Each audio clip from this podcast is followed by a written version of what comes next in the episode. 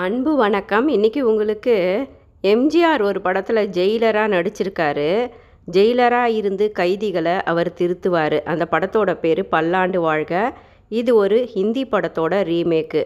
ஆயிரத்தி தொள்ளாயிரத்தி எழுபத்தி அஞ்சில் வந்திருக்கு. கே சங்கர் இயக்கியிருக்காரு. கே வி மகாதேவன் இந்த படத்துக்கு மியூசிக் பண்ணியிருக்காரு. வாங்க கதைக்குள்ளே போகலாம். ராஜன் ஒரு நேர்மையான ஜெயிலராக இருக்கார். அவர் தன்னுடைய வேலையில் ஏதாவது சாதிக்கணும் அப்படின்னு நினைக்கிறாரு. கைதிகளுக்கு தண்டனையை விட நன்னடத்தையை போதிப்பவர். அவர்களை திருத்த பாடுபடுபவர். எனவே ஜெயிலர் ராஜன் நன்னடத்தை காரணமாக பரோலில் விடுதலையாக உள்ள ஆறு குற்றவாளிகளை தேர்ந்தெடுக்கிறார். அவர்களை ஒரு மலைப்பாங்கான இடத்துக்கு அழைத்து சென்று திருத்தி நல்வழிப்படுத்த போவதாக ஐஜியிடம் பர்மிஷனும் வாங்கிவிடுகிறார் ராஜன். ஒவ்வொரு குற்றவாளியும் பயங்கரமான கொலையாளிகள். ஒருவன் சொத்துக்காக பங்காளியின் குடும்பத்தையே கூண்டோடு கொன்றவன். மற்றொருவன் நகைக்காக தந்தை மகளை வெட்டி கொன்றவன். ஒருவன் பொது நிலத்தை அபகரிக்க அதை தட்டி கேட்ட அதிகாரியை கொன்றவன். இப்படி ஒவ்வொருவனும் கொடூர கொலையாளிகளாக இருந்தனர். இதில் சங்கிலி என்பவன் ஆசை நாயகிக்காக மனைவியை கிணற்றில் தள்ளி கொன்றவன். சிறு குழந்தைகளை எண்ணி இப்போது ஜெயிலில் அழுது கொண்டிருந்தான் அவன். தனது குழந்தைகளை பார்க்க துடித்து கொண்டிருந்தான். இந்த ஆறு கொலையாளிகளையும் ஜெயிலர் ராஜன் பத்திரமாக பார்த்து கொள்ள வேண்டும். அவர்களில் ஒருவனை தவறவிட்டாலும் ராஜன் தன்னுடைய வேலையை இழப்பதோடு ஜெயிலுக்கும் போக வேண்டி இருக்கும். ராஜன் அந்த ஆறு பேரையும் வேறு ஒரு மலைப்பாங்கான இடத்துக்கு ஊருக்கு வெளியே அழைத்து வருகிறார். ஒரு பழைய பங்களாவில் அவர்களை தங்க வைக்கிறார் அவர். அவர்களிடம் கனிவாக சொல்கிறார் ராஜன் தப்பிக்க நினைக்காதீங்க. உங்களை நல்வழிப்படுத்தி திருத்துறது தான் என்னுடைய லட்சியம். எனக்கு நீங்கள் ஒத்துழைப்பு தரணும். உங்களை நான் கைதிகளைப் போல நடத்த மாட்டேன். சுதந்திரமாக என்னுடைய நண்பனைப் போல நடத்துவேன். என் நம்பிக்கையை காப்பாற்றுங்கள் என்று கேட்டுக்கொள்கிறார் ஜெயிலர் ராஜன். அவர்களை அழைத்து அவர்களின் பேர் விலாசம் குடும்பம் பற்றியெல்லாம் மீண்டும் தெரிந்து கொள்கிறார் ராஜன்.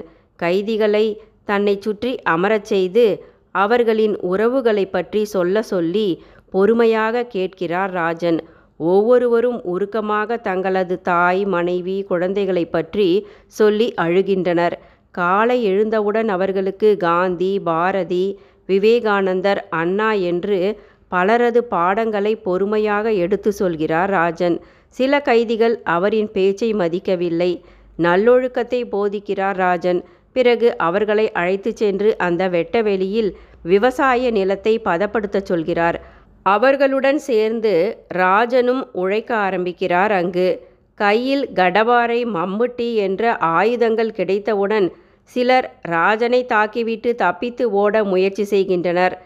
ஜெயிலர் ராஜன் அவர்களிடமிருந்து தப்பித்ததோடு மட்டுமின்றி அவர்களை மீண்டும் பிடிக்கிறார். ராஜன் அவர்களை அடிக்கவோ துன்புறுத்தவோ கூடாது என்ற முடிவில் இருந்தார்.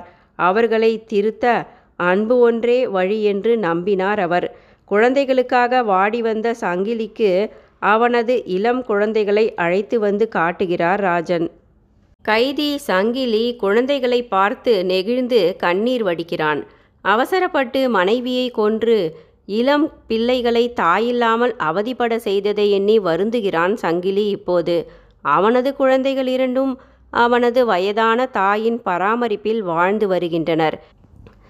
எனவே ஜெயிலர் ராஜன் அந்த குழந்தைகளை தானே வளர்த்து நன்றாக படிக்க வைக்கப் போவதாக உறுதி கூறுகிறார். பிறகு குழந்தைகள் கைதியான தந்தை சங்கிலியுடனேயே அங்கேயே வாழ ஆரம்பிக்கின்றனர். இதனால் மற்ற கைதிகள் தங்களது குழந்தைகளையும் பார்க்க வேண்டும் என்று கோபப்படுகின்றனர் ஜெயிலர் மீது. ஜெயிலரை தாக்கவும் செய்கின்றனர். என் குழந்தைகளால் தான் ஜெயிலர் இப்படி தாக்கப்பட்டு அடிபடுகிறார்.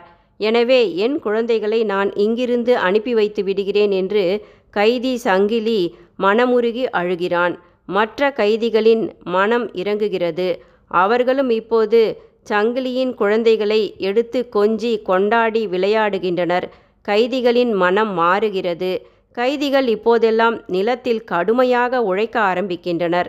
மீண்டும் கைதிகள் ஜெயிலரை பற்றி சந்தேகப்பட்டு தங்களுக்குள் பேசிக்கொள்கின்றனர். இந்த ஜெயிலர் தங்களை இங்கு தனியே அழைத்து வந்ததற்கு காரணமே தங்களை சுட்டு கொல்லத்தான் என்று அவர்களுக்குள் தவறாக புரிந்து கொண்டு பேசிக்கொள்கின்றனர்.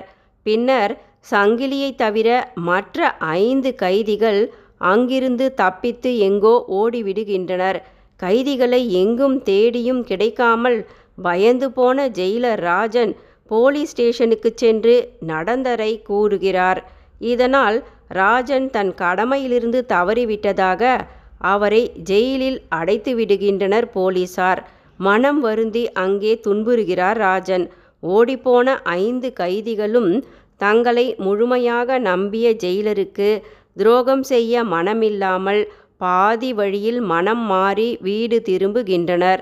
எனவே ராஜன் ஜெயிலிலிருந்து விடுவிக்கப்பட்டு அவரும் வீடு திரும்புகிறார். ஜெயிலரிடம் கைதிகள் மன்னிப்பு கேட்கின்றனர். மனம் மாறி ராஜனுக்கு தன் மீதும் தான் எடுத்த இந்த காரியத்தின் மீதும் மேலும் நம்பிக்கை பிறக்கிறது.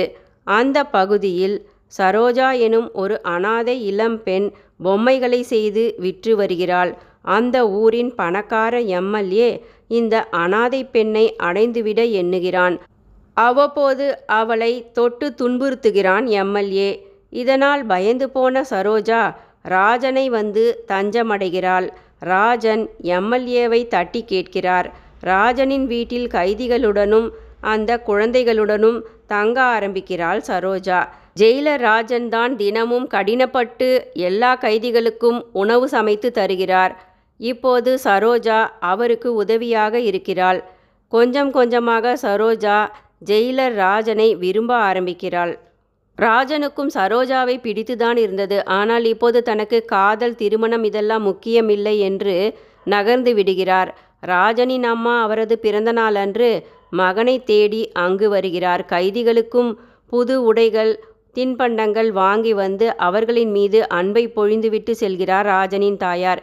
எவ்வளவுதான் ராஜன் அன்பு செலுத்தி பொறுமையாக இருந்தாலும் கைதிகள் அவ்வப்போது தங்களது முரட்டுத்தனத்தை வெளிப்படுத்தி கொண்டுதான் இருந்தனர். பல மாதங்கள் நகர்கிறது. பயிர் மற்றும் காய்கறிகளை அறுவடை செய்து வண்டியில் ஏற்றிச் சென்று கைதிகள் ஊருக்குள் விற்பனை செய்ய ஆரம்பிக்கின்றனர். ஜெயிலர் ராஜன் கைதிகளை நம்பி தனியே அனுப்பி வைக்க ஆரம்பிக்கிறார். இது நாள் வரை அந்த மார்க்கெட்டில் தர்மராஜ் என்னும் ஒரு வியாபாரி விவசாய பொருட்களை அதிக விலைக்கு விற்று மக்களை ஏமாற்றி வந்தான். இப்போதெல்லாம் மார்க்கெட்டில் தினமும் கைதிகள் விலை குறைவாக காய்கறிகளை விற்பதனால் தர்மராஜின் வியாபாரம் பாதிக்கப்பட்டு அவனுக்கு பெரும் நஷ்டம் ஏற்பட்டு விடுகிறது. இதனால் தர்மராஜ் எம்எல்ஏவுடன் சேர்ந்து கொண்டு ஜெயிலர் ராஜனையும் கைதிகளையும் அங்கிருந்து அடித்து விரட்ட முடிவு செய்கிறான். சரோஜாவை அடைய விரும்பிய எம்எல்ஏ இந்த வியாபாரி தர்மராஜுக்கு உதவி செய்கிறான். அடிக்கடி ராஜனை வம்பிழுக்கிறான் வியாபாரி தர்மராஜ். இதனால் ராஜன் கைதிகளிடம் சொல்கிறார் யார் என்ன சொன்னாலும் சரி உங்களை அடித்தாலுமே சரி. நீங்கள் மார்க்கெட்டில் வியாபாரம் செய்ய போகும்போது பதிலுக்கு சண்டை போடாமல் அவர்களை அடிக்காமல் அமைதியை கையாள வேண்டும். நீங்கள் கைதிகள் இல்லை பண்பட்ட மனிதர்கள் என்று அவர்களுக்கு புரிய வைக்க வேண்டும் என்று சொல்லி அனுப்புகிறார் ஜெயிலர் ராஜன் கைதிகளுக்கு. வியாபாரி தர்மராஜும் எம்எல்ஏவும் காய்கறிகளை விற்க வந்த கைதிகளை ஆள் வைத்து கடுமையாக அடித்து அங்கிருந்து விரட்டுகின்றனர். கைதிகள் ஜெயிலர் ராஜனின் வார்த்தைகளுக்காக அமைதியாக அடிவாங்கி ரத்தம் சிந்துகின்றனர். வீடு திரும்புகின்றனர் கைதிகள். அவர்களின் இரத்த காயத்தை பார்த்து ஜெயிலர் கண்கலங்கி அழுகிறார். கைதிகளை கட்டி தழுவி முத்தமிட்டு நன்றி சொல்கிறார் அவர்.